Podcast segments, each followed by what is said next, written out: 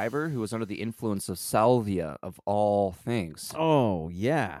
I mean, it was that couple in that horse-drawn wagon, though, right? Yeah, man, not cool. It turns out they were speeding too, man. If you can believe that, in a wagon pulled by two small horses, pretty fucking crazy. Well, how would they know they were speeding? I mean, was there like a video or something? Actually, yes. Coincidentally, there was. There was actually some dash cam footage. what was there a cop posted up behind some bush or something? No, man, the the couple had the dash cam. In the horse-drawn wagon? Yeah, fucking crazy, right? Like who has a dash cam in their horse-drawn wagon? For real though, that's uh that's a first for me. But I mean, it's kind of G though. It's pretty baller actually. Yeah, I mean it's not something you see every day. A dash cam on a wagon, Pulled by horses, right? Pulled by horses. two of them. Two horses. Yes, sir. I want to see that footage when you get a chance. Well, hello, ladies and gentlemen. Thank you all for listening. We can't thank you enough for tuning in. We're actually very thankful, to be absolutely honest. It is a privilege to have so many listeners with us. It's incredible. So thank you all very much. Anyway, we hope you had a wonderful past week and you're feeling good about things, feeling good about yourselves. Yes, and hopefully you're feeling in tip-top shape and ready for another episode here. Indeed. Today, we have a pretty wild story. Is that right? It is right. Thanks for asking, Coop. Today we'll be covering a pretty wild case that brings us all down to the Keystone Quaker State of Independence. Yes, sirree, Bob. We're heading to some of the greatest Amish country in the great state of Pennsylvania, One of the greatest. if not the greatest, Coop. Well, the jury is still out. Oh, not in the case we're covering today, buddy. Oh shit. Yes, today we'll be discussing the man behind the first and only murder trial in the Amish American history. Amish American history. I like that. Is that an official term? Like, is that taught in schools these days? Well, if it isn't, it needs to be. But I'll say this again the man we'll be talking about today is the only man in Amish American history. Well, I should say the only Amish person in Amish American history that has ever been charged or convicted of murder. In their entire 300 plus year history. I know it sounds pretty fantastical, right? Yeah, yeah, it does. Well, it isn't. But before we continue on with this story, it's my duty to all of you, our gorgeous listeners out there, to present the segment of the show that is cause for more traffic accidents in rural areas all over the entire world than anything else, including wildlife. Holy Crazy shit. stat, I know. That's right. Ladies and gentlemen, it's time for Trey Poetry. Damn. And is at it again. Yeah, I, I had a little. I made a little bit of extra tips on the corner. You know what I'm saying? So I threw that to the band. And, oh man, they are on it. So let's give a little round of applause for our Please. our Paranaughtica players. yes, please. Give them a round of applause, everyone. They do such a good job around here. They work hard, overtime, constantly. Oh, harder than us. yeah, I'll tell you that. Definitely. Um, our first article comes to us from ScienceAlert.com. A U.S. teen, this is tragic, a U.S. teen dies after eating the notoriously spicy chip in the viral Spicy Chip Challenge. Wow. Whew. Man, chip. that's a lot to bite off there. It's a lot to chew on. This article was posted on September 11th, 2023. A 14 year old boy from Massachusetts died after eating a tortilla chip dusted with spices made from two, not one, but two of the world's hottest peppers the Carolina Reaper and the Naga Viper. Man, I don't know, dude. I mean, I love chips, but I don't know if I love them that much. Mm. Oh, you want to you want to want go some of these. right now? I'll do a two chip challenge. Oh, two chip challenge. This kid died, man. ah, he's But- 14. Damn. Oh, okay. Yeah, a little bit more life experience. Immune I is life experience. That's the difference maker. Yep. Well, it's marketed as the one chip challenge. The single chip comes in a coffin shaped box adorned with a red skull, complete with a list of warnings cautioning those who are pregnant or have a medical condition against eating the contents. So, I mean, to be fair, like it says, hey, man, They're you warning probably, you. you should probably think about not eating this before you eat it. It's in a coffin shaped box. Well, after he, that's not enough warning. I mean, nothing else I eat is. Let me tell you. Um, apparently, directly after eating the chip, the adolescent visited the school nurse complaining of stomach pain, and within hours of being sent home, he passed out and stopped breathing. Holy shit. He was later pronounced dead, in spite of efforts by paramedics and hospital specialists. And while the autopsy results yet haven't confirmed the case of death, the cause of death, at least you know according to this article, everybody knows It's from the chip. So it's just crazy. Like, imagine what went on in there. Like, did it, like, just rip a hole in his stomach? You know, like, think about that, right? dude. Crazy. Like it's like the caps. Is it capsicum? Is that what it's called? Oh, uh, Capsaicin. capsaicin. Capsaicin? Capsaicin. Yeah. yeah. So it's I don't know. Burnt a hole in his stomach. Yeah. His guts were just like, yeah, they were just like, no, I can't do it. And just, and you could die from like if a hole opens up in your gut and all that bacteria gets into your body, you can die from like sepsis. Right, you man. know? So who know? Who knows what the hell happened? But anyways, And for like, Yeah. well, the jalapeno pepper, man, just the jalapeno, it's got what ten thousand uh, on the Scoville heat units, right? and that's just yeah, that's just a jalapeno. Yeah, Like we're talking about like hundreds of thousands. Oh, we're talking the know. Carolina Reaper is the world record right now the hottest pepper. It's got two million Scoville heat units. Oh my god, Yeah, and the Naga Viper is uh, about 1.4 million.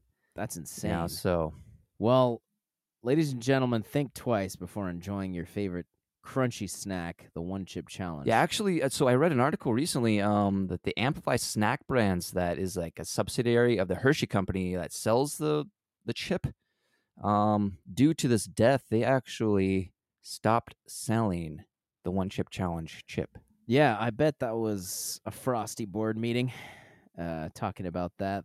They might have even actually knowing how much money these guys have, I wouldn't be surprised if they convened the board meeting and they were like, "Huh, well, it took that long? Wow, we we got a lot of got a lot of money out of that one."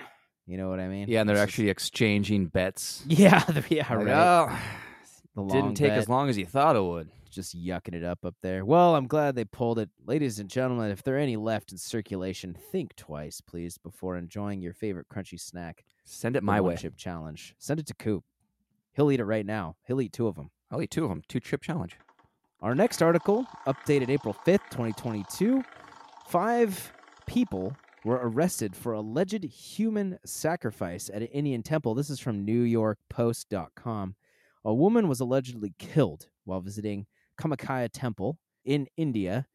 The decapitated remains of Shanti Shah, who was 64, were found on June 19th, 2019, after she visited the temple in Guwahati during the Hindu Ambubachi Mela, the Hindustrian Times Nailed it. the Hindustan Times reports. After years of no progress in the investigation, there was a raid conducted by authorities on a residence in Cooch Behar, which led to an arrest of a Babaji or a revered priest named Mata Prasad Pandi. According to police, he confessed that Shah was killed while participating in a worship ceremony at the temple. Wow. They took the victim to Joy Durga, performed a puja, consumed alcohol and meat, and then they killed her. That's fucked. Each of the 12 participants were paid 10,000 rupees, or about $122, by a man named Pradeep Pathak, who sponsored the event. And this was all to honor the death of his brother. Holy shit, man. It all took place in this ritual killing. Her body was just left on a staircase where it was later discovered, and the head was supposed was never found. And they said they disposed of it in the Brahmaputra River. It's crazy, man. Wow. Um. So apparently, uh, Rahu Baba, uh, one of the participants, asked the woman to lie down. They then held her head, hands, and legs, and before she could make a move to escape, one of them took out a machete and beheaded her in the name of human sacrifice. That was a quote from Diganta Bera, um, a police commissioner. Yeah. So apparently, the the guy after they arrested him, he just gave him a full confession. He's like, "Yeah, we did this." But the the most disturbing thing is that according to the Hindustan Times, India's National Crime Record Bureau records that 103 cases of human sacrifice occurred between the years of 2014 and 2021. Over 100 cases of human. That's so insane. that's confirmed human sacrifice. That's not even the ones that Confirmed, aren't confirmed. It- and there's, I'm sure it's triple that amount that are unconfirmed. Yeah, It's got to be so much more. that's insane. And that was two years ago. So who knows in the past two years, you know? so- Exactly. Exactly. Well, speaking of India, it's a good segue into our last article, which also comes to us from the New York Post. A baby born with 26 fingers and toes is hailed as the reincarnation of the Hindu goddess. Sure. Yeah, isn't that crazy? Yeah, I know, Yeah. right? Sure. Her family, anyway, thinks that it's divine. Yeah. Apparently, a newborn from Bharatpur in northern Indian state of Rajasthan has seven fingers on each hand and six toes on each foot. And medical professionals say that she was born with a rare genetic abnormality. Hmm. But her family is like, no, she's just the second coming of a Hindu goddess. Well, her mom, Saraju Devi, who's 25, uh, is just thrilled. And her brother told local media, My sister has given birth to a baby who has 26 fingers, and we are considering it to be the incarnation of Jalorgach Devi. We are very happy. And actually, the local police force, the Central Reserve Police Force, is also elated. Everybody's just So freaking happy. stoked about this, which is great. Hell Yeah, that's wonderful. Well, it's unknown apparently if the baby's parents will choose for her to un to do a, a surgery where they, you know, hack down the digits to just the normal ten Why would they want to? on each. But uh, technically, there's nothing medically wrong with her, so really, it's it's just fine. I think they should just leave her alone. Yeah, let her do her thing, man. Like, why would you want to cut it off? No, leave it. I don't know. People are people be crazy, but I guess that question's on the table, so we'll have to check back in later. And uh, Well, if they're considering her a second coming of a Hindu goddess, highly doubt they're gonna have a surgery to remove those extra digits. exactly. Well, I Otherwise- wouldn't. and ladies and gentlemen, You could like take those fingers and toes, and you know how much those are worth. Oh, make a lot of money Always those. on the money. I always on the money, Coop. Hey, Good I'm always you, thinking man. about the money. All right, Yeah, you'll be sponsoring the next hot chip challenge here in the next couple years. I'm probably gonna be after this- sponsoring our own show. Actually, I'll I'll be our own sponsor. That'll be nice. We'll go private again. All right. Oh man, And that, ladies and gentlemen, wraps it up for this segment of Trey for Trey. Get band. By the way, I heard Boxcar Joe is, uh, well, he's in a coffin of his own. He didn't make it. No. Yeah, I mean, we knew the odds were against him. Poor guy, man. I swear. Especially with me paying or not paying for his medical treatment, Right. you know. But Yeah. yeah, I'll get it on the next go. We're not we're not perfect, man. Don't hold me to that unrealistic standard. All right, Exactly. I don't. Back off. I don't. coming at me aggressively right now. Jeez, boxcar Joe. Send his family some he think? flowers. All right, I'll send him a gift card. Yeah. yeah. There you go, buddy. Thinking of you. Well, I mean, as usual, that music is on point again. So thank you to the band once again. guys are wonderful. Freaking wonderful over there. Yep, they're working hard, so we're hardly working. But hey, you know what? We, you know what we should do? We should go bowling. Oh, let's do it. I love bowling. 270 average right here. 270 average, huh? Mm, no, not really. More like 27. Yeah. Hey, uh, did you like that movie Kingpin? That movie that's uh, what's his face? Whose dad was the government agent and assassinated that federal judge? Fuck, what's his name? Uh, Woody Woody fucking Harrelson. God damn. Oh, yeah, dude. Forgot about that. Woody fucking Harrelson's dad carried out a hired hit on a federal judge. Isn't that insane? That shit is so crazy. So crazy. Yeah, I mean, he did that interview where he admitted that his dad was a government agent. That's right. Yeah, yeah. Yeah, dude. Shit's no joke. Woody Woody, man, he had a pretty crazy uh, story coming up, but we'll save that for a future episode. Sure. Yeah, but Kingpin, man, I loved that part where the dude is like, "Come on, boy, bowl," and then Roy, you know Woody's character, he's like, "The name's not boy, it's Roy," It's Roy. and then he makes that spare and he goes, "Roy Munson," like a boss, dude. Fuck yeah, man. And that part where uh, Roy's drunk as shit and the guy's like, You been drinking, Mr. Munson? And when he just gives the comeback that only a one handed pro Amish bowler would give right after throwing up, he's like, I don't puke when I drink. I puke when I don't. oh, what a G! Just a G, man. That's crazy. Uh, I think the best part, though, probably the part everyone talks about, is when Roy says, Hey, I hope you don't mind. I got up a little early, so I took the liberty of milking your cow for you. Yeah, it took a little while to get her warmed up. She sure is a stubborn one. Then, pow! All at once. And then he takes a big swill from the bucket of milk he thought he collected. That's so oh, good. man. Gross.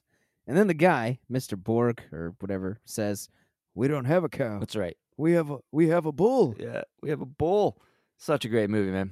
I remember, Oof. I remember watching that when it first came out in like 96. Didn't understand it, like most things. Oh yeah, I was gonna say I didn't understand a lick of that movie because I saw it when I was like ten or something. Exactly. You know. Like, what the hell's but- going on here? Now I do, and then I look back and I'm like, oh yeah, this is probably the reason that I was scared of like you know, losing my hands. Exactly. I think time. I only fixated on the part that, oh, look, a bowler who only has one hand. I think that was the whole thing that I was Yeah, fixated dude. on that movie.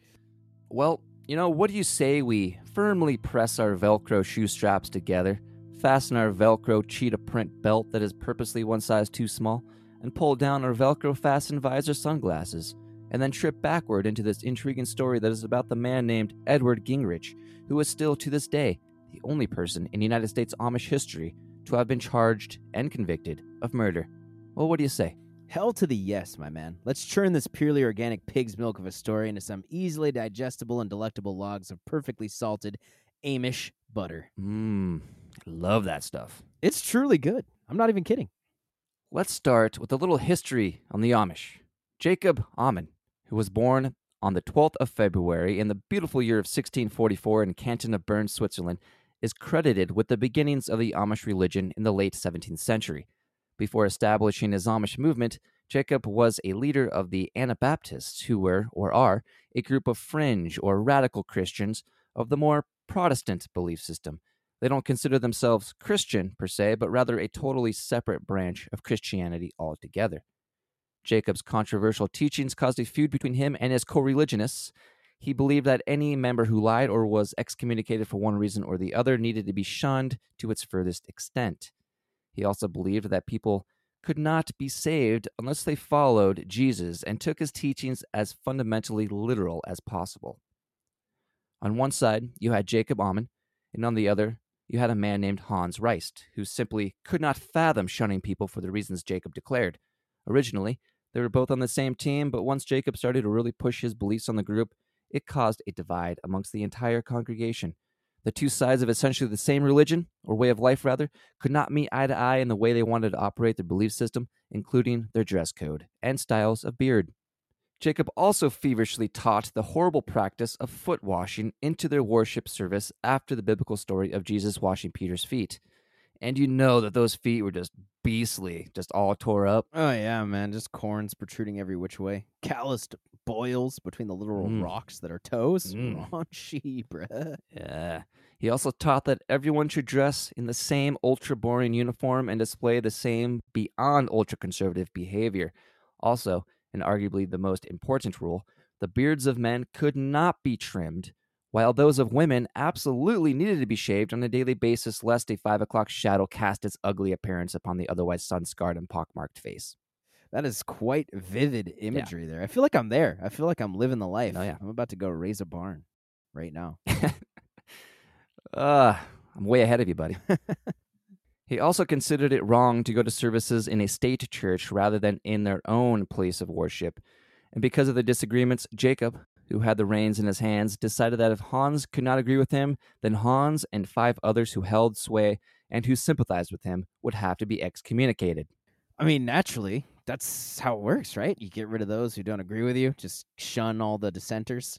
We see it all the time. Just look down at the uh, clown school that is the American government. I mean, that's True. basically what's going on every four years. Everybody Yep. gets forced out, new ones are brought in. It's insane, dude. How can you have any continuity whatsoever? The revolving door. Yep. But a few years later, in the year 1700, Jacob and other co leaders of his side decided that they had gone too far with the excommunication and reinstated everyone. They would also decide to excommunicate themselves because they felt they had grievously erred. So that takes some true Yamasadi fed balls right there. Yeah. Mm. I love me some Umacetti. Authentic Umacetti, that is. Yeah, dude. Creamy goodness in every bite. Mm. In the end, though, the two sides could never completely reconcile their differences, and each would become its own defined group with their own very particular way of life that only the most dispassionate, imperturbable, and long suffering could endure.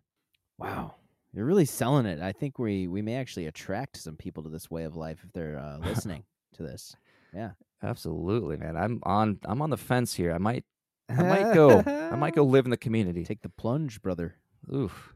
These two breakaway groups from the Swiss Brethren Anabaptists would become the Amish, named after Jacob Ammann, and the other group being the Mennonites, who would be named after Menno Simons, who lived from 1496 until 1561 in Holland, Netherlands. Interestingly, The Mennonites are about 136 years older than the Amish and are significantly more progressive and accepting of modern technology, which I believe includes the first generation Tamagotchi. Don't quote me on that, I could be wrong. No, that's actually true. And uh, we have quite a few Mennonites, and they are technologically advanced. That is true. What does that mean? It just means that their farming is badass because they use things like a tractor and a combine. Imagine Instead that. of hand hoeing everything. Yeah, yeah, dude. Yeah, they have like the best equipment. It's crazy. All driving Corvettes. Yeah, yeah. I don't know if Oh, that's that- the case. I haven't been on to a. I haven't been there like at the compound, but you know, yeah, I do know that. I've been to uh, some sort of community, Amish community over in uh, Pennsylvania before. They're pretty intense. Oh, they don't fack around. Nah, man. We should point out here, though, that there are four main groups of Amish those being the Old Order, the New Order, the Amish Mennonites, and the coolest, most raddest group of them all, the Beachy Amish. That's now and forever going to be the name of my firstborn, Beachy Amish. You- like it. Yeah, Beachy Amish. Well, yeah, they're actually not cool or rad, to be honest. I mean, you know what I mean?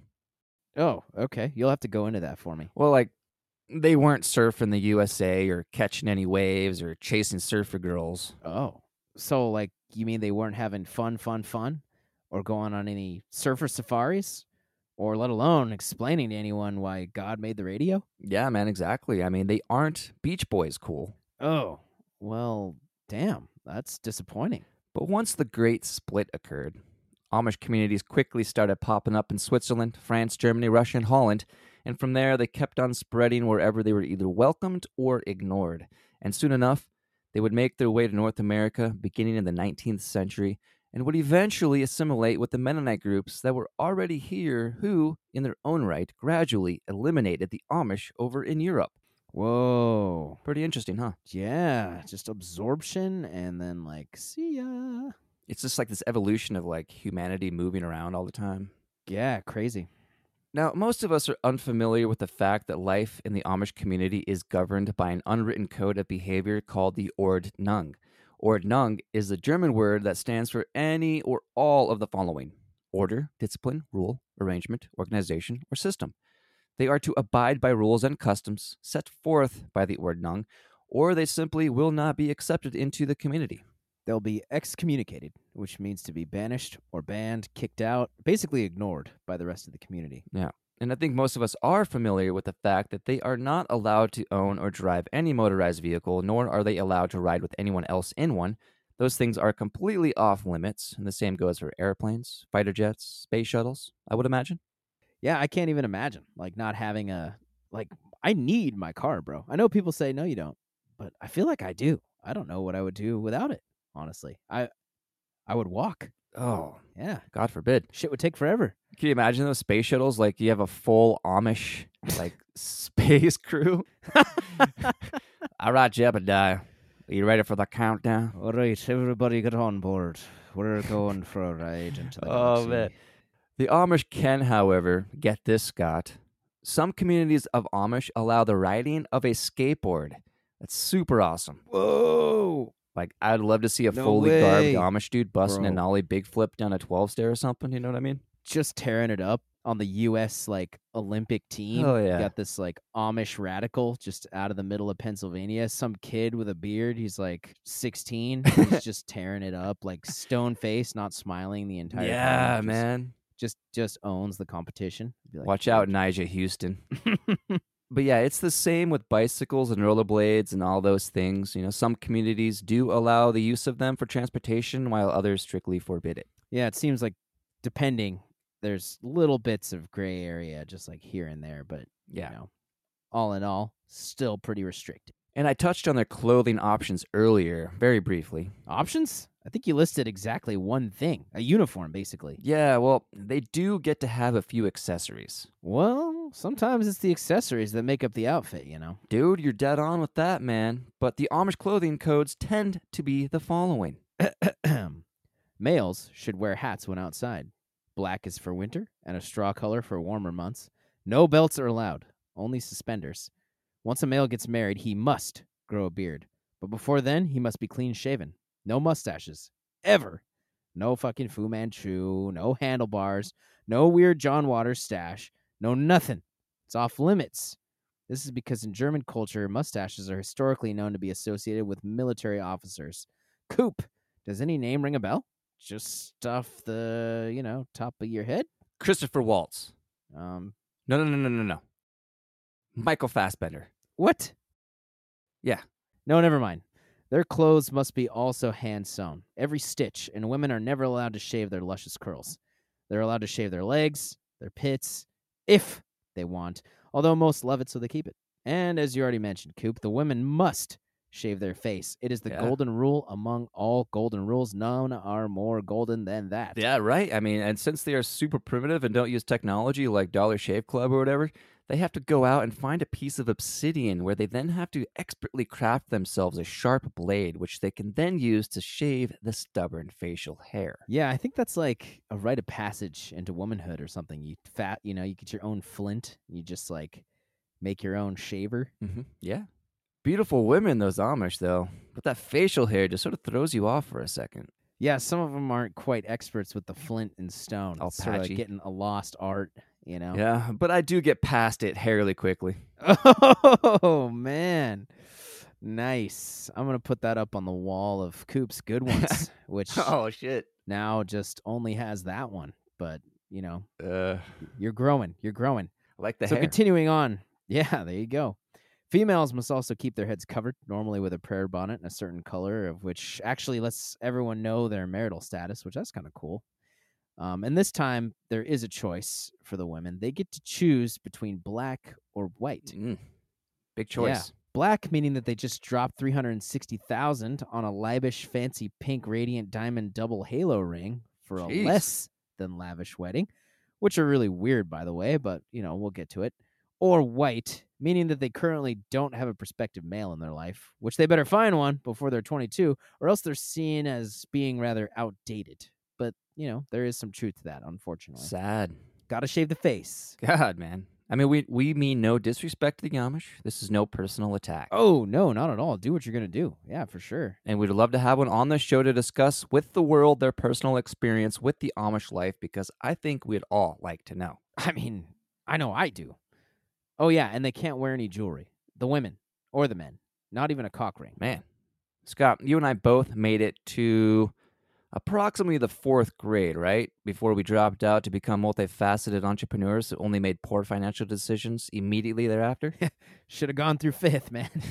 yeah, man. But look at us now. look at us now. Look look how we're doing. Well, Yeah, can't I can't read or write, but I can make I can make jokes. Hell yeah. Well, while we made it all the way to the fourth grade without graduating, by the way, Amish children go to school until the eighth grade. That's like a full three years more than us. Yeah, I think you're absolutely correct on that. Three years more. Yeah, I had to think about that, but yeah, I think you're right. After that, they either start working on their family's farm or their own home, unless they decide they'd rather work a different job within the community. And if they wanted to do that, then they'd need their parents to go find them a job in said community. Obviously, as we are all probably somewhat aware, living the Amish life is very difficult if it is not one you literally grew up in. You like your microwave? Well, it's gone. You like to dry your hair with the hair dryer while you soak in the bathtub? Say goodbye to that favorite pastime. You enjoy a warm, balmy night with your electric powered 10 incher? Well, guys and gals, shit's gotta go because not only are those items banned, electricity that is created by electric companies is considered worldly and therefore just not acceptable. Well, I mean, if you're gonna go, go all the way. You know, don't talk about it. Be about it. Gasoline generators run the few things that they consider essential. Well, I'd say for most of those women, and probably some of the men, they would argue that the 10 incher is rather essential, especially during the long winters. I can't verify that, but I also can't say it isn't accurate. But the things that are considered essential would be things such as washing machines, water pumps, agricultural equipment, lumber mill equipment, and the dairy barn.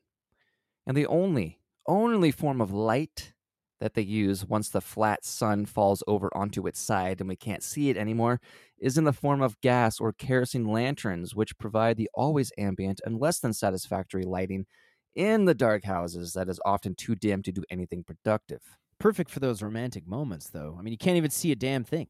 Can't tell a nipple from a tumbleweed. You know?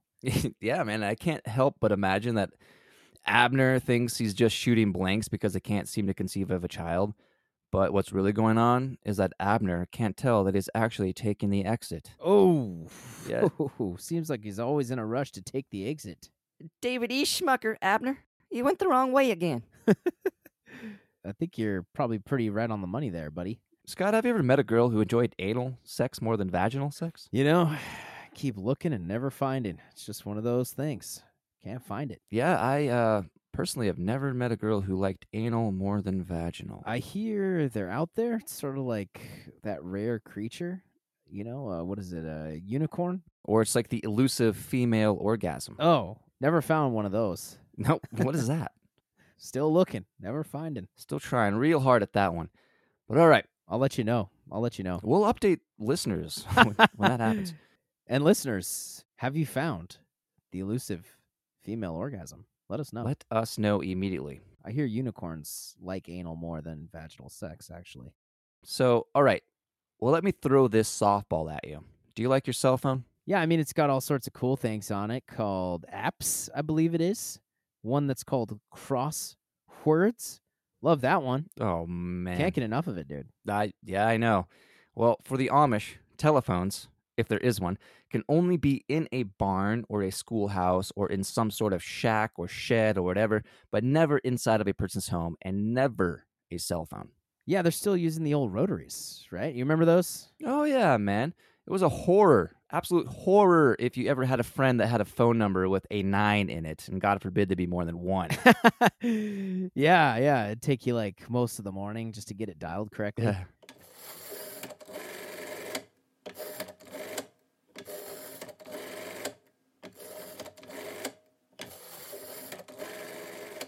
Man, I love that shit.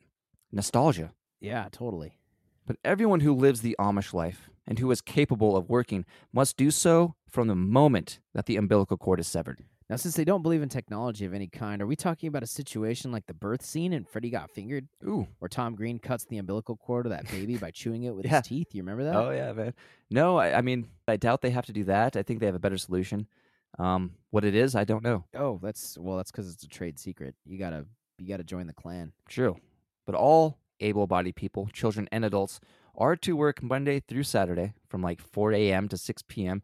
And they'll take Sundays off because Sunday is the biblical rest day, as we all know. And actually, the first and foremost reason that they rest on Sundays is quote unquote, because God commands it. Oh, I'm gonna do that. Starting now. Take Sundays off? Yeah, that's it. I'm, I'm done. No, you got to do the show, though. Oh, sorry, bud. God commands you do the show. sorry, bud. You're hit. Damn you, God. No.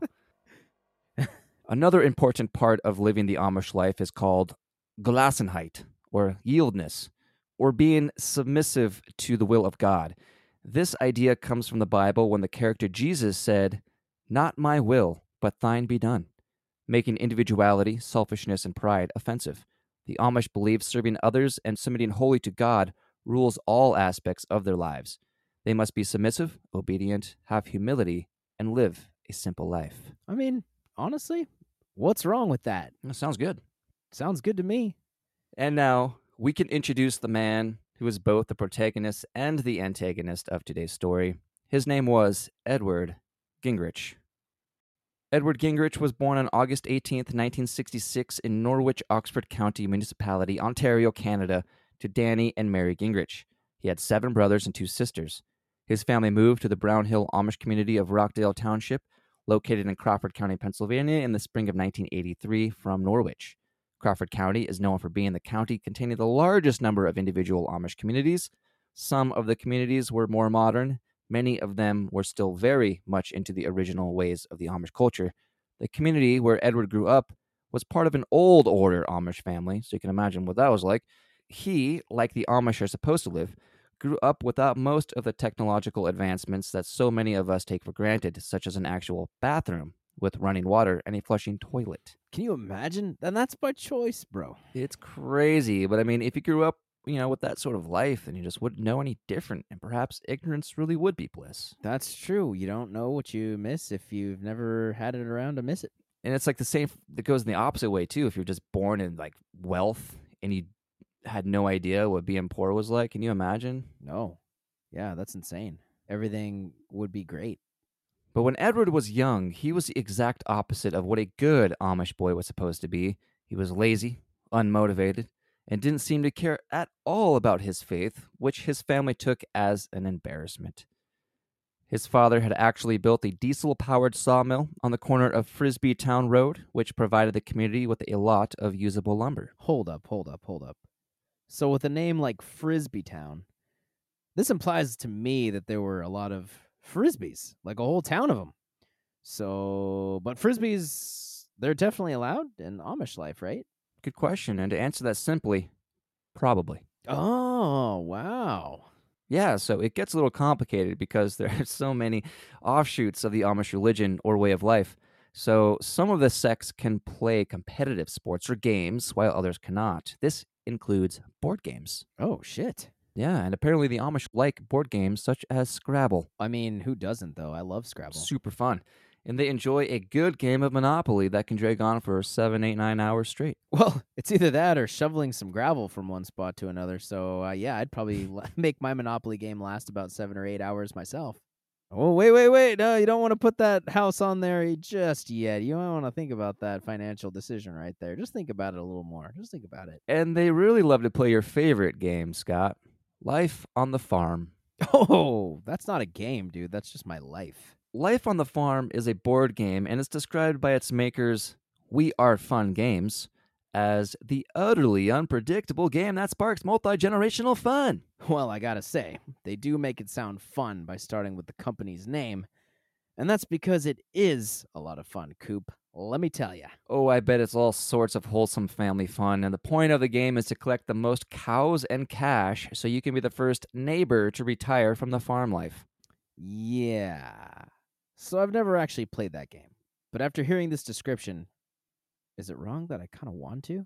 Well, no. Maybe we can order one.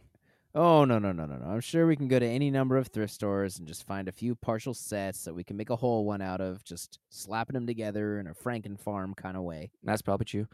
But I thought this was kind of funny. The age range of the game is from 8 all the way up to 108. well, you know why there's that age range, don't you? Why is that? Because people on either end of that range are both at immediate risk of putting small objects into their mouths and choking. Oh, It's just inevitable. Someone's going to do it. ah, shit. That makes a lot of sense. Good to know. Yeah, 108. That's the cutoff. Bam. And let's be honest here. If you do the Heimlich on someone who's basically a walking corpse, no offense, no offense, but they're more than likely going to crush their entire torso, right? like Oh, they're hugging one of those car lot inflatable air guys. Like, Oh, just don't jeez. Don't do it, man. Don't take the risk. That's a 50-50 right there. There's no resistance. no, yeah, no. Come on. Oh, oh, whoops. shit. Uh, it's Just folded him in half. Yeah, I don't want that on my conscience. Yeah, well, hopefully that does not happen during a game of life on the farm. That would ruin all of the fun. Yeah, exactly. Don't be that person who ruins a good time. The Amish also like to play a little softball here and there, a little volleyball, and some basketball, but not competitively. You know, I wonder, do they play music? Music's universal, right? I mean, everybody loves music. Sure, yeah, the Amish love music, yeah. They love to listen to it. They just don't play any instruments themselves. Oh man, really? Forbidden. Too worldly. Shit. You know that Norville is always eyeballing those spoons on the table. He's just itching to hit those things together all around the horse stables. Don't we all? But there is one game that the Amish play which is probably by far the coolest thing they do. It's called cornerball, or ekball in its adorable native tongue. All right, I'm interested. What is Ekball? This is a game where two teams of six players each take turns, one on one, trying to hit each other with what was originally a quarter sized steel nut tightly wrapped in twine and covered with electrical tape. Nowadays, they use something like a hacky sack, which is tightly stuffed with sand and tiny pieces of leather. And they like hit each other with this thing like a small dodgeball.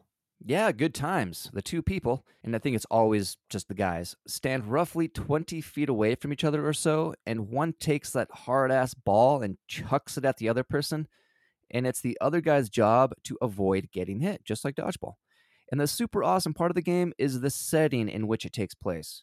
Historically, they prefer to play in barnyards where, quote, the winter manure accumulation has softened in the sun, end quote. I did not write that, it came from an Amish website. But then they scatter a bunch of straw over all of that to make it extra soft so when they dodge the steel nut or whatever they're hucking at each other, it doesn't hurt as much when they dive and fall into the ground because that's the entire point of this whole thing. Whoa, that's so crazy. So they're like diving around, avoiding this thing, like getting all aerial. Like that's Yeah. insane on a bed of straw and shit. Like, Yeah. man. And, yep, and it appears that you get extra bonus points by doing some really awesome aerial acrobatics as you jump and dive through the air to avoid getting hit. And these bonus points mean notoriety and prestige around town. Oh, man, Yeah. You should have seen old Jacob Ekballen out there the other day. He's a great kid. He's got a lot of promise. All right, so back at the diesel powered wood mill Edward's father built, Edward would be there as much as possible. Just absolutely loved that place. He preferred hanging out at the mill over a game or two of cornerball any day. And in no time, he was showing everyone how much he knew about the machines that were set up there, and people were impressed. Now hold on, back up, everyone. Let me show you something. You see this thing right here? This thing right here. You see that? What do you think that is, Eli? I don't know, Samuel. What's that thing, Ed? Well, hold on, Leonard. I'm gonna tell you. Yeah, hold on, Leonard. This thing right here is called a switch.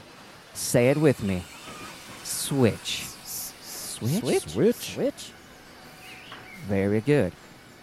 That's all I've got for you gentlemen today. That thing's called a switch, Elmer. Yeah, I know it is, Caleb. I knew it first.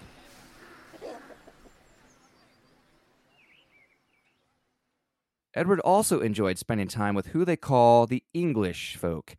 English folk are people who the Amish refer to as anyone who simply is not Amish.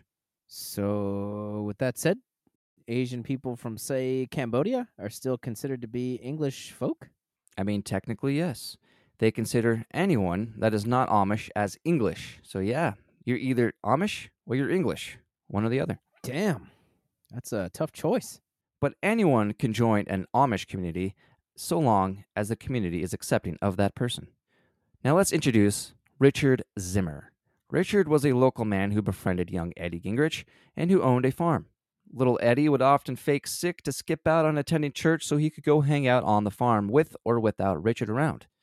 This is when Eddie confided in Richard that he didn't quite understand the Amish ways of life and that he wanted to get out but didn't know how you know, burning questions we've all asked random strangers at the grocery store while we were there with our parents as children, at least once. yeah, I mean, that's you're just always trying to get out of something, you know, when you're that age. You're just like, man, how can I avoid doing that? I don't want to do it. How do I get out? Hey, mister, mister, how do I, how do I get out? no. What the fuck you talking whoa, man, about? Sounds like it's out of get away from it's me. above my pay grade. Now let's skip ahead a little to the fall of 1985 when Edward met the apple of his eye, Katie Shetler, who was the niece of their town's bishop. Katie was born on March 17th, 1964, to Levi and Emma Shetler.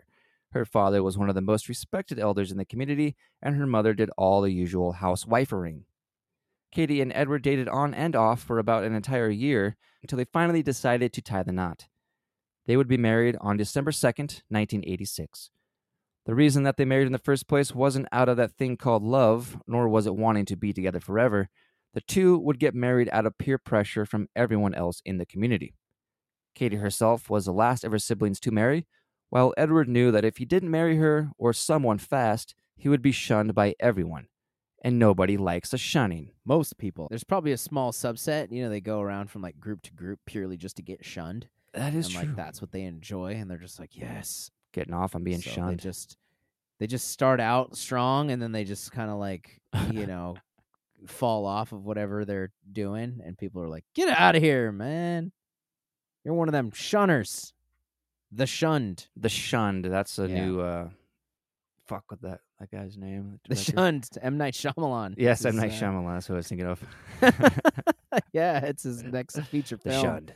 The rated R. The the shunned. It's just like the premise of all of his other movies put into this one. yeah, everything just all in one. this summer, every M Night Shyamalan movie, all in one. oh God. The Shunned. Now let's go over a typical Amish marriage.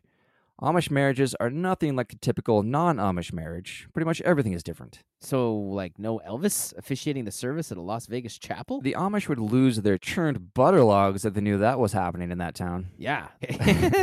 For an Amish wedding to occur, the couple first have to get the proper certification of their Amish membership from the church.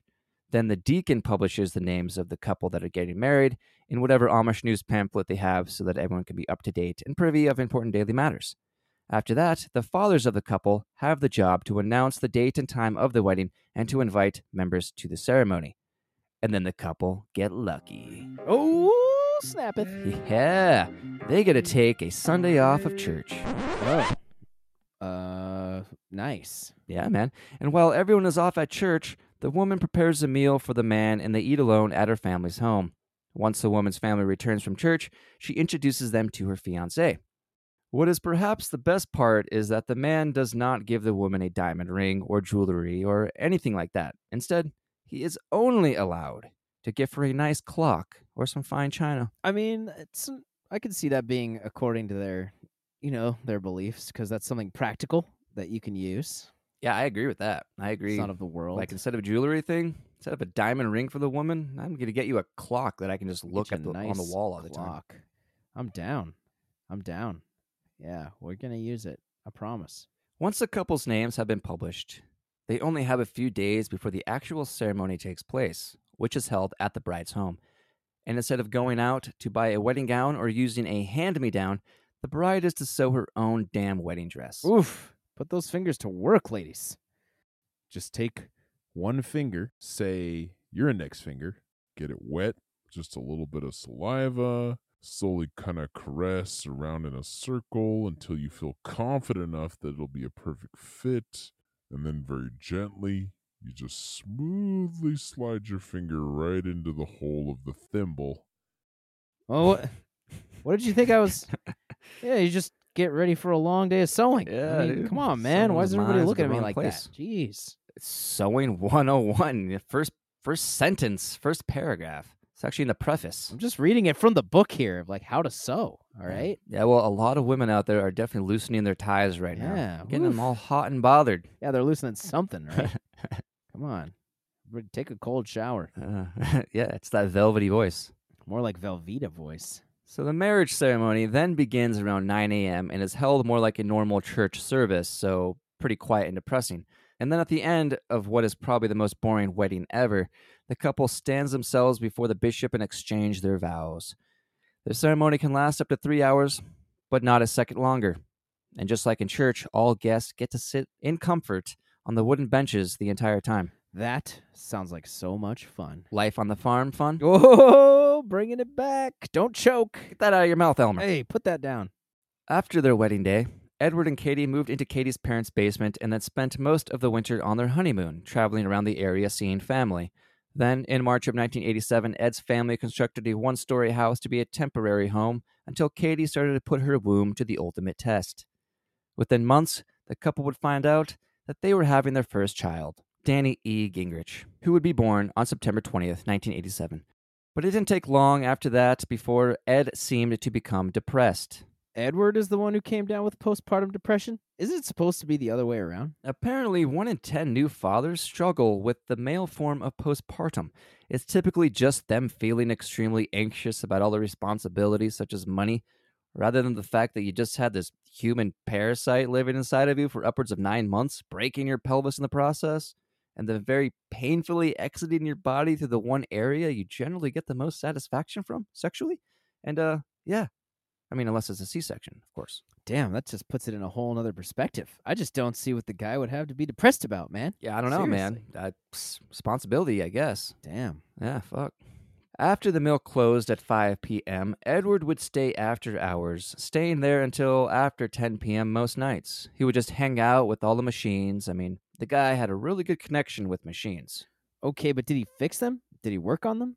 No, no, no, no. He just liked to look at them, admire them, touch them, feel them a little bit, rub his stomach along the edges of the rough contours. Oh, oh, okay. Well, that makes sense. Yeah, I was like, why would he want to fix them? Yeah. Who does that? Call the mechanic for that shit. Just want to rub myself on Your them. stomach. typically what I do. And, and in the mm-hmm. summer of 1988, Edward built the machine shop next to the mill and spent most of his time buying all kinds of random motors and mechanical parts, just a ton of shit that he would never find useful and shit that people would never want to buy. But come July of that summer, Edward started acting somewhat peculiar. He barely ate, which naturally caused him to lose weight and was constantly complaining of dizzy spells. Edward began coming home more often, usually in the afternoon, and would spend hours in the bedroom with the door closed, napping. Katie began to be concerned, while most of the elders just assumed he was faking the entire thing due to his well known contempt of physical labor. By August, Katie was fed up with Ed's behavior. Her parents made the suggestion to take him to a medical doctor, an actual English medical doctor, not a fake one. Katie, being devoted to her faith, wasn't interested in that kind of help and made him an appointment with a chiropractor in Cambridge Springs, a Dr. Merritt W. Terrell, who specialized in drugless therapy. Most non Amish thought of him as a total quack, a nut job, an oddball, a crackpot, a screwball, a crank, even a nutcase from time to time. But the Amish considered him a true healer, and he treated hundreds of patients all over the surrounding areas. The doctor was 66 years old, 5'5, and usually wore full cowboy gear, complete with the assless chaps and high heeled cowboy boots, with those little metal spurs just for show. It was hard to tell the doctor from the patients most of the time. What an odd thing. You walk in, you're going to get an adjustment. You're like, ugh, hope this chiropractor can fix this pain in my shoulder. And you just got him all westerned up. He's got his spurs on and no horse. You're like, who is this guy? He's obviously not from around here, man. Over there whipping his whip in the corner. Yeah. Welcome. Lay down. you, you know that light that they have, you know, like in de- dentist office? He just keeps lassoing that. Just like, Yeah, right. got it again. You know? Goes to get the x ray. When Ed and Katie arrived at Dr. Terrell's office, Ed was told to fill out a slip of paper with his name, his date of birth, address, and the symptoms that he had. The couple was then sent down a dimly lit hallway to an even darker examination room where Edward was left to sit on the only chair available. Suddenly, the doctor appeared out from behind a curtain. It was as if he was just chilling back there for hours, doing his whip. I wonder. Yeah, right? Like he's probably just got a little cop back there. It's where he stays most of the time. You know, sort of like Eddie at the shop, just always on call. He's ready. He's like, man, Yeah. just walk in here, man. Just walk in here. I'm ready. I got you. The doctor then took that paper that Ed had filled out and put it through a little machine he had right there in the room. This machine, Edward couldn't keep his salivating eyes off of this machine. The doctor said this machine would determine Ed's illness by simply scanning his handwriting. The technology was way ahead of its time. Wow. Yeah. That's quite a claim. Uh, my handwriting is terrible, so I would probably get diagnosed incorrectly all the time. Yeah, how does I'm that guessing. work, man? Yeah, it it would look it would say uh you have pearnut butter disease. I'm like pearnut butter? huh. Got it again. Got You're it right again. again. the machine's on damn. point. This thing's good. Once the machine swallowed up the paper and conducted its thorough evaluation of the handwriting, it ejaculated another piece of paper that showed a series of codes numbers, letters, and symbols. The doctor read these codes and determined that Edward needed nothing else than your standard bottom shelf toe pulling and foot rub. Does it for me most of the time. Nine times out of twelve. Now, for those who don't understand, toe pulling is a healing service that the Amish practitioner can offer you, which involves pulling out the aches and pains anywhere on the body.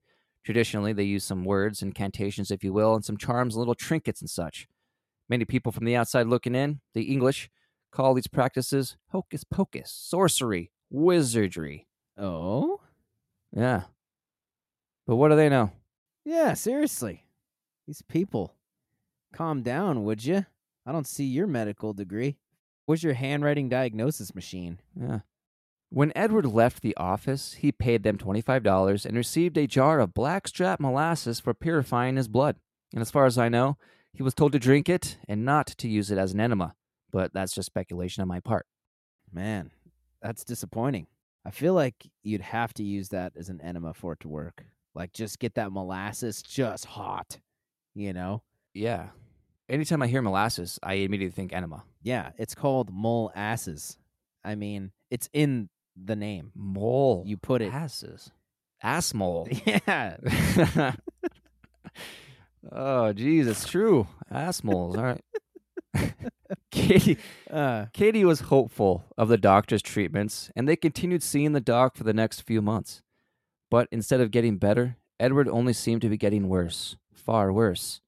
On March 21st of 1989, Katie gave birth to their second son, Enos, which is a sweet name. And Edward didn't seem to care about his son's birth, choosing to spend time at the mill nurturing the machinery instead. oh, I could just see him there in the corner with the milling machine. He's got his arms wrapped around it like he's coddling it, just sort of like sure. bottle feeding it with oil. You know, Yes. singing rockabye. Yeah, man. Just yeah. He probably has like an like a giant ergo. He can put those little machines in and walk around with the ergo in it. You know, yeah, right. burping his machines. He's all like, yeah, totally. He's got it on the swing, just like yeah, you know.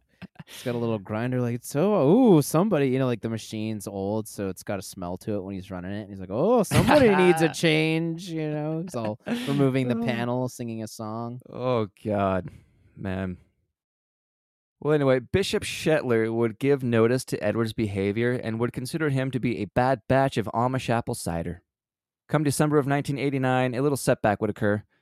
One of them damned English farmers would see some flames off in the direction of the community.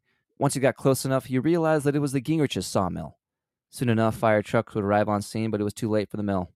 The mill was a complete loss, burned completely to the ground and because of their beliefs, they didn't have any insurance to cover their losses.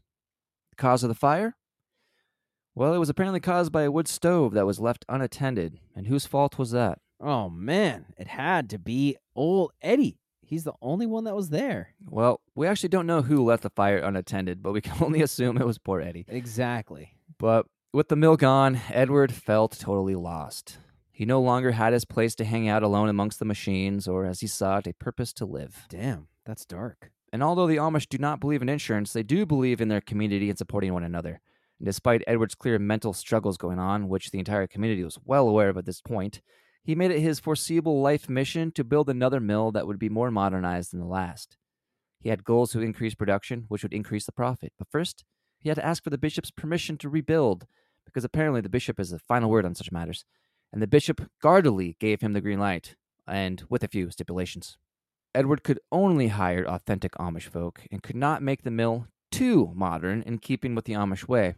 As frustrated as Edward was about this, he was still excited to regain a sense of purpose in life and establish a new hiding spot for himself as well, which probably took precedent over anything else. And while Edward was planning out and drafting up the new mill with architectural skill and precision, even Frank Lloyd Wright would plaster his pants over. Katie found out that she had also been filled with Eddie's plaster and was pregnant with their third child. Bro, did you know this about Frank Lloyd Wright? And I'm sure you probably did. That seven people were murdered at his house in Wisconsin back in 1914? What? No way. Yeah, yeah. Just real quick sidebar here. Yeah, so a handyman was alleged to have murdered his mistress and like two of her children, and I think four employees. But he axed the woman and kids first, then he trapped the others in a room and doused it with gasoline and lit it on fire, bro. Jeez. And as they escaped, the handyman axed them down. Holy fuck. But luckily, two people were able to escape and live. I don't know. Maybe we should cover that one. Yeah, wow, man. And where was old Frankie when that happened? Uh, I think he was somewhere else building another house. Wow, yeah, I've never heard about that until now. Definitely we should cover it for sure. A little preview. Frank of- Lloyd Wright. Yeah, a little preview of coming attractions there. Seven people murdered at his house. That's crazy, man. Well, Edward was not at all pleased with the news or the thought of yet another child. To him, this was yet another monkey wrench tossed right into the gears that were his plans. But Mary Gingerich would be born on March 13th of 1990, making her a solid 33 years old today. Edward didn't care. Probably wasn't even aware of his daughter's birth. He avoided his wife and his children at all costs because there were much more important things in the works. And to give his children attention meant that attention was not being given to what needed to be done. He needed to build a mill. The community needed the mill. His baby girl needed that mill. And God needed that mill too. Yeah, God was in dire need of freshly cut Amish lumber for all the benches he was building to seat all the people waiting in line. Quality wood, nobody complains. No, everybody buys. And so it would be. The new mill broke ground in April of 1990, and boy, what a sight it was. With the entire community on board, it took no time at all to build the 150 foot long, 25 foot wide building. But get this, Scott. Edward impressed not only the Amish, but the English as well with this new mill. Everything was automated with all sorts of buttons. diesel powered conveyor belts, moved logs through a five foot saw blade which directed the sawdust to another conveyor belt which hauled it out into large piles for collection to be used for whatever. Edward was extremely pleased with his modernized wood mill and truly felt like he had found the purpose of life that he was looking for. And again, he had his place of solitude, his place of comfort in being alone around his machines. Katie and Edward's marriage was becoming more rocky, as you can imagine, as the days went on. Edward was downright refusing to engage in coitus or any sexual act with Katie, giving or receiving. Which was just missionary. Right, right. And by the way, as we mentioned earlier, only the married Amish can sleep in the same bed together, and they need to be fully clothed, which they call bundling. Bundled up. Uh, I don't know. Doesn't sound like it's for me. And bundling, it isn't sexual in nature. It's mostly meant to allow the couple to get to know each other better, as they say. Oh, I see. Okay, okay. So it's just like, you know, a slow progression, if you will. Right, yeah. And the practice comes from the Bible when the character Ruth awkwardly slept by her spouse, Boaz, just fully clothed, shoes, hat, gloves, scarf, the whole works. Yeah, I believe as the story goes that Ruth was actually overdressed for the occasion. Really put a damper on old Boaz's night because earlier in the day he visited Adam and Eve and picked up a bottle of some of that some of that gel that all the Ah. ladies are gossiping about. Yeah. Ah, I see what you did there. Yes, yes. Yeah. Everybody it's the talk of the town. Everybody's uh at the well just day in and day out just talking about it. But don't think that you can just snuggle up close to your partner, because the Amish have a remedy for that as well, which works 100% of the time, as with everything they do. But what they do is they install a little divider in the bed so each person has to stay on their side, which sounds kind of good, right? Sometimes. And these dividers are very tall. Did I send you pictures of that, Scott? Oh yeah. No, it's it looks like uh yeah, it looks like the net at Wimbledon. yeah, exactly, man. Like a pickleball net. Yeah, I think I think I saw a lower one at the ping pong championship, but yeah, it would definitely keep you on your side of the bed, and I I guess I will say that at least you wouldn't have to fight for the covers. Exactly. But it kind of reminds me, you know, like you're getting, you know, you have a night where you're like, oh, I want to go over to that side, and you're you're kind of like Wilson from Home Improvement, just looking over, like, hey, hey, neighbor, you know. It's like the Great Wall of China. You got like a little rubber band, like paper clip that goes over the side. You know, the lady sees you just like little grappling hook coming over, Yeah, yeah, yeah, yeah. just heavy breathing. Going just a few inches deeper here into the hopeful red glow of the silent after hours inside of an Amish bedroom, I tried desperately to find out if the Amish are allowed to fuck in different positions, but I couldn't find anything definitive.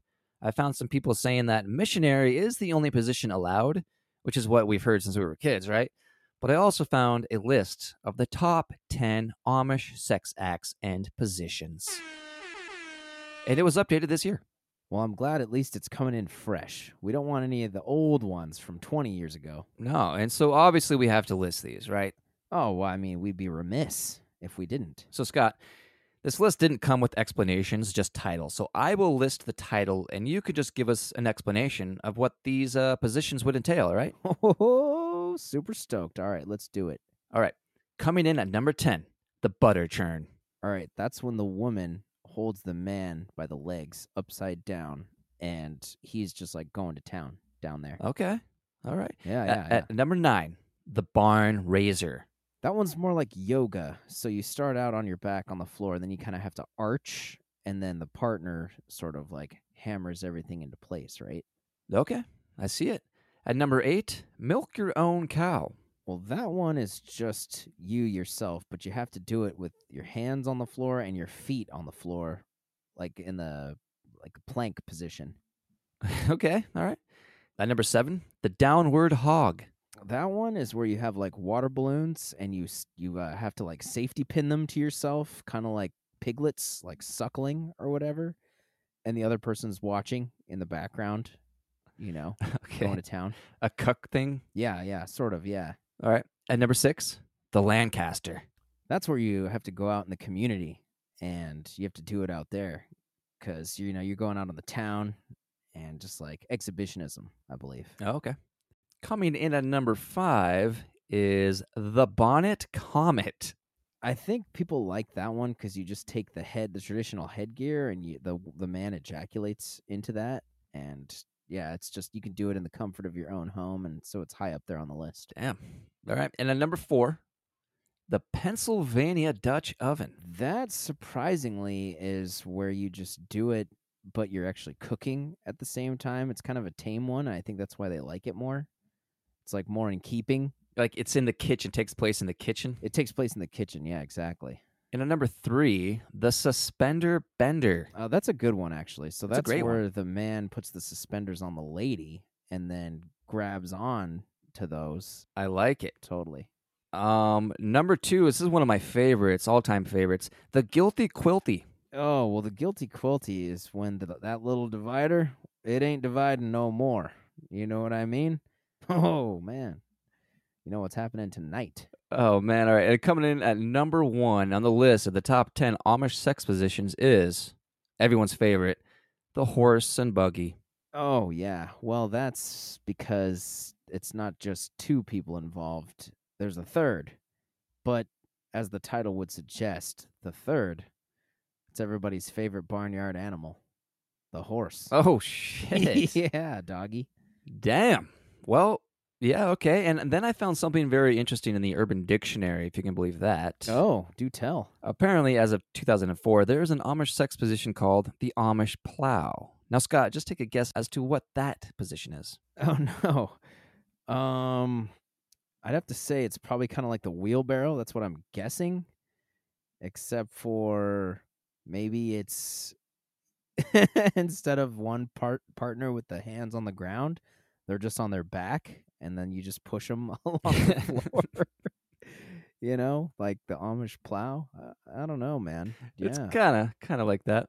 So, so the Amish plow is when you're doing it doggy style, right? Okay. I'm sure everyone out there knows what that is.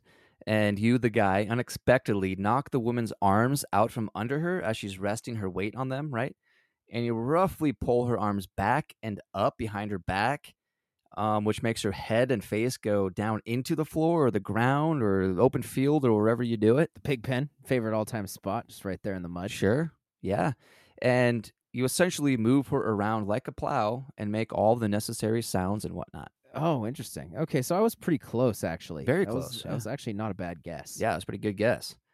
But I still don't know if the Amish have more than one sex position or if they even take their clothes off to do it. No shit. Well, listeners, if you were once in the Amish country and left so that you could listen to podcasts, and that's just like the, your favorite thing to do, or if you just know a lot about the Amish life because you're a fan, please tell us if the Amish have more than one sex position, and if you take your clothes off to do it, or if you just undo the belt, pull up the dress. How, how, however it happens, let us know. Like everybody wants to know that, and if you know, tell us. The world wants answers. So, anyway, the thought of having more kids frightened the Dutch cabbage rolls right out of Edward. This meant that he was doing overtime at the mill, off the clock. Whenever Katie would try and have a conversation with Edward, he would start to talk about modernization, not only in the mill, but in the community. This was shocking to her, of course, but what was more of a concern to her was his incessant talk about leaving the Amish lifestyle altogether, because he saw and wanted the opportunities that the English lifestyle could provide.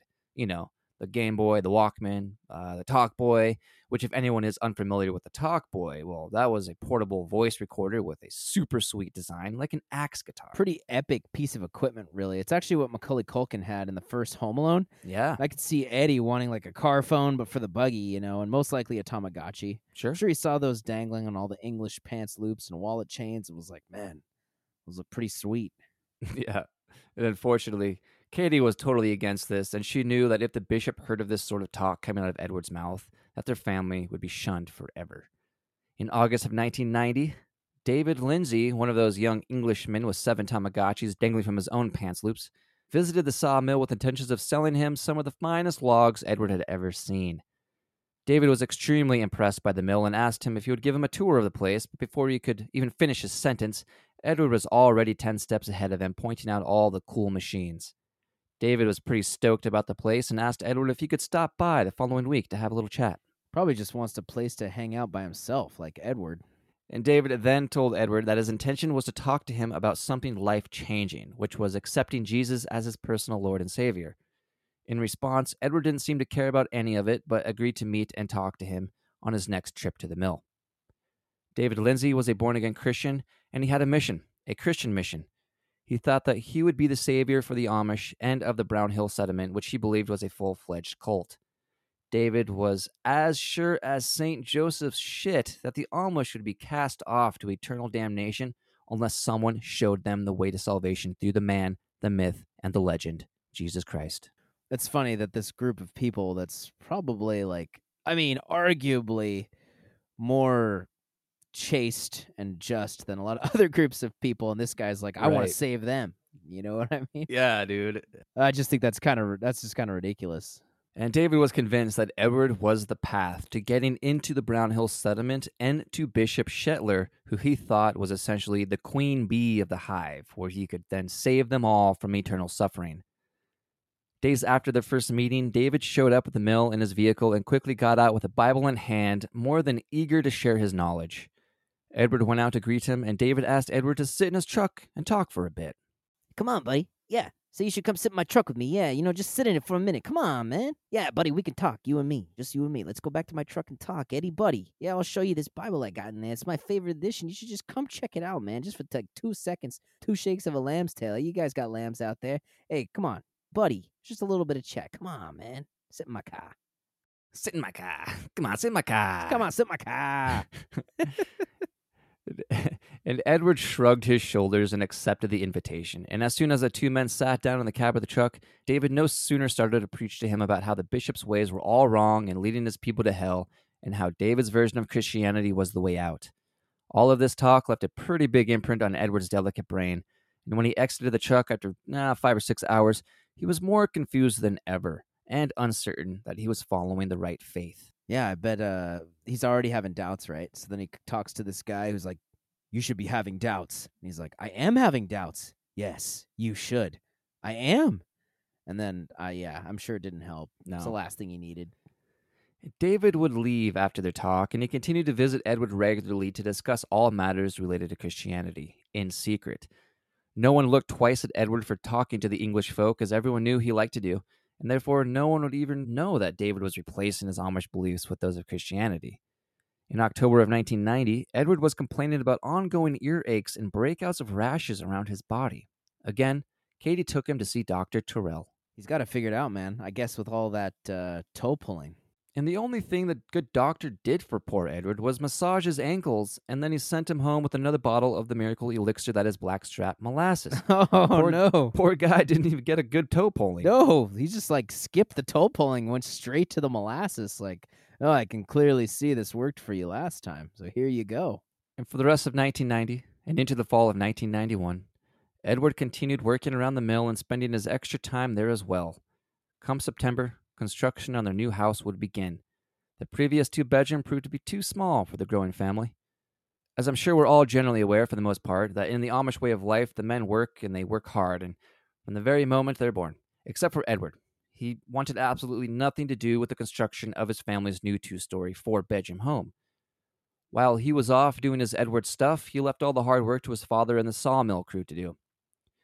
And without hammering a single nail himself, the house would be completed just a couple of months later, and his family of five would officially call it home. But after moving into their new house, Edward's health declined even more. He was constantly complaining about dizziness, itchy skin, earaches, and back pain. On top of all that, he was rarely eating a meal. Katie purchased some herbs and hoped to help him with his worsening ailments, but he refused to use them, thinking her intentions were to poison him, not help him. And I don't blame him, man. I'm highly questionable about it when people come up to me trying to get me to eat all these like random herbs and weird tuber looking things. They're all like, Yo, Coop, quick here. Eat these random herbs and weird looking tuber things I found down there beneath the Little Neck Bridge like, I don't know, 20 minutes ago. They're all like You know what I covered in dirt, just slimy and oily, and they're like, "Hey, Yeah. Hey, man, gotta eat this. You gotta try it out." Well, have you eaten it? No, but I mean, I feel like you should. You know, I feel like it's Yeah, good for you. I'm like, yo, bro, no, I'm good on all that shit, man. Why is everyone always coming up to me with plant roots and moss and shit? Oh well, guess I gotta send back your Christmas present that I already ordered off Amazon. Shoot. Again, the same gift again. Well, you liked it so much a year ago. I hated it. Damn. I told you. I told you. why did you Why did you unwrap it and say, "I love this. I love this"? You just kept going up to people like, "I love this." It was the benefit of you, man. I didn't want to embarrass Damn. you. Tell the truth, homie. Sorry, man. Jeez. Well, this year you're just getting blackstrap molasses. you know what I'm doing with it. Not, eat, not eating it. Yeah, that's what's up. Anyway, bringing it back to Katie. Katie's birthday was on March 17th, 1992, and Edward spent the long, drawn out day at the machine shop completely unaware of what day it was. Instead of celebrating the occasion with his wife, he was degreasing an engine of some kind with this shit called gunk, which is a ruthless solvent that was or is exceedingly harmful to you. But according to the safety precautions of the highly toxic chemicals, you are only supposed to use it in well ventilated areas or outside entirely, and it is crucial to dilute the concentrated solvent before its use, and you definitely didn't want it on your skin. Edward was not taking any of these precautions into consideration, not a single one of them. He was using it in a small confined area that was the shop that had no windows or proper ventilation for that matter, and he wasn't just using it in small, minute proportions or for a short period of time. He literally used it in this tiny shop all day long, upwards of 10 hours. When he finally stumbled outside of the shop around 4 p.m., like a wasted sailor who stepped on terra firma for the first time in six months, his shaky legs led the way to the house where he would completely ignore his wife as she stared bluntly at him, mouth agape, right as he walked by. The kids weren't even an afterthought as he walked up the stairs and went straight to bed where he passed the fuck out. When Edward woke up the next morning, he felt groggy and his head was killing him. But that didn't stop him from getting a cup of coffee and heading straight back to the machine shop where he'd get right back to work in that room that was still full of gunk fumes. He didn't care. here we go. He probably didn't even realize that he straight up poisoned himself the day before, to be honest. But he went right back to work, finishing out his day. Again, he stumbled the sea legs home, but now his head, his arms, and his legs were throbbing with pain. Dang, I feel like the scene is set. Man, he is just toiling, Not doing good. not doing great. That evening, while Ed was upstairs still sleeping, David Lindsay decided to stop by for a quick hello, followed by a few hours of preaching. But when Edward heard his English friend's voice, he quickly leapt from the cot and came crashing down the stairs to greet him like a giddy child on the best Christmas morning ever, just super eager to unwrap her presents. That sounds exciting. Scott, can you guess when the traditional Amish Christmas is? I have no freaking idea, man, but I'm going to guess July. Let me tell you, it's not July. Okay. They actually celebrated on uh, January 6th. And Oh, Scott- January 6th. Yeah. Do you know what else happened on January 6th? Say, I don't know, three years ago? Oh, yes. It was an embarrassing travesty, Coop. A poorly orchestrated attempt by certain people in high seats of power on both sides, all sides, really, so that they could more or less systematically incite a bunch of already pissed off and misdirected citizens to get them all riled up enough that they become willing to cause damage to buildings and offices, all so that the political elite and the rich can introduce new bills into the laws that further strip what are supposed to be our God given inherent rights that cannot be infringed upon, yet they be infringing. Oh boy, they be fringing. What they told us cannot be fringed. That's exactly it. And it's a hot topic. Some say it was a conspiracy, an inside job. Others say it was simply an incompetence of the party cabinet or whatever. But what do you think it was, Scott? Well, I'll tell you. I want to shed a little light on this thing that we call the media in this country there, Coop. Ooh. Ah, yeah. As of now, 2023, there are six companies known as the Big Six. That would be Comcast, Disney, AT&T, Paramount, Sony, and Fox. These six companies own 90% of all of the media that's out there and consumable, Coop.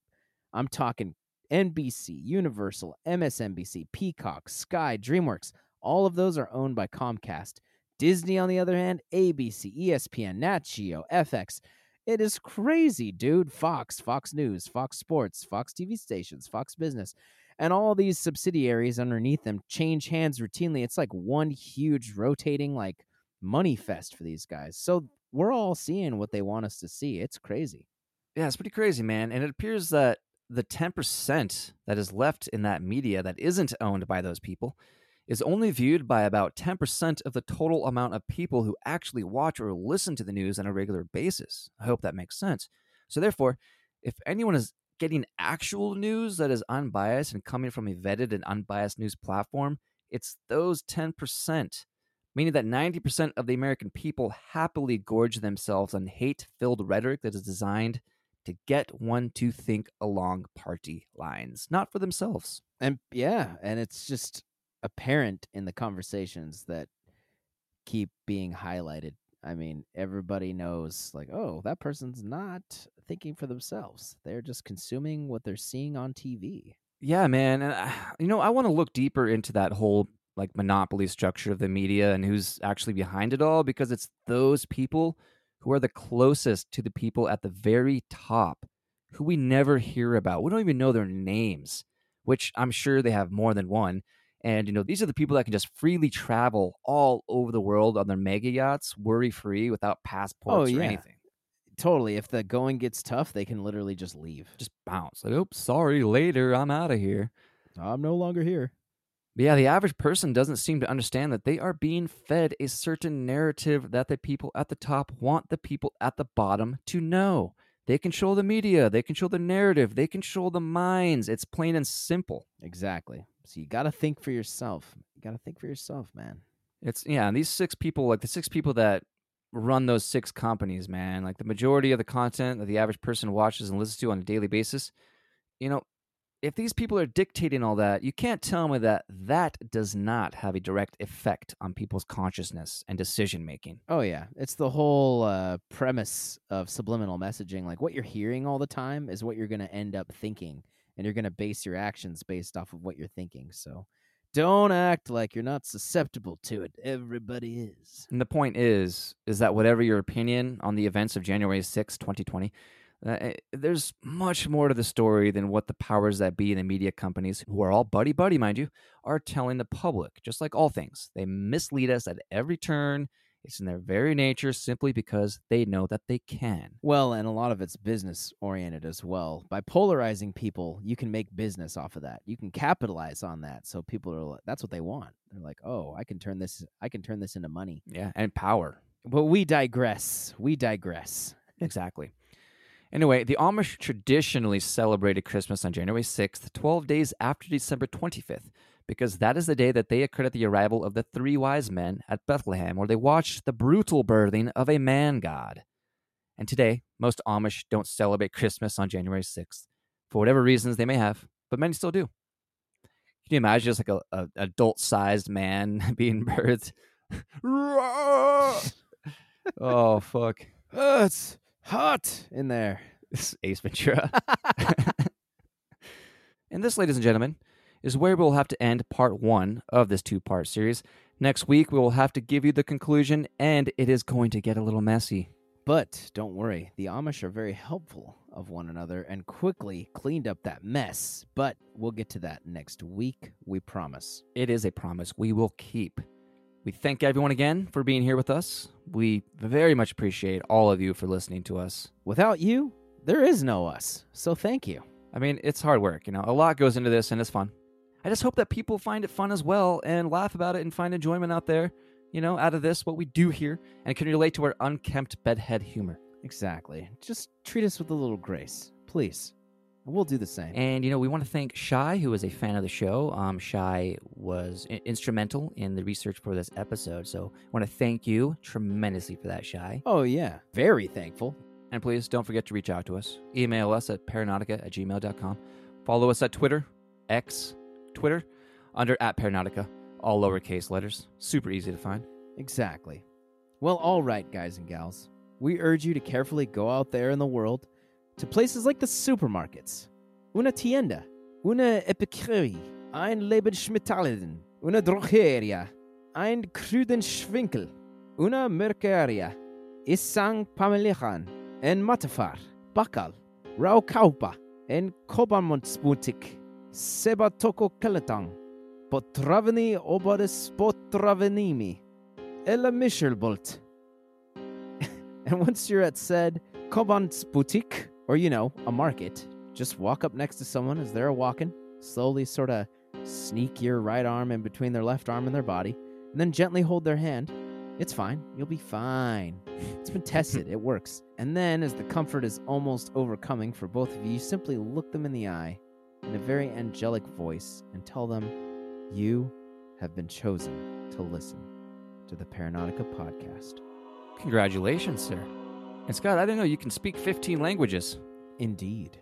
Just don't tell the people from those countries what happened here, and uh, we'll just keep this between you and me. All right, keep it a secret. Listeners, ladies and gentlemen, have a good week. Good night and good luck. I can't read or write, but.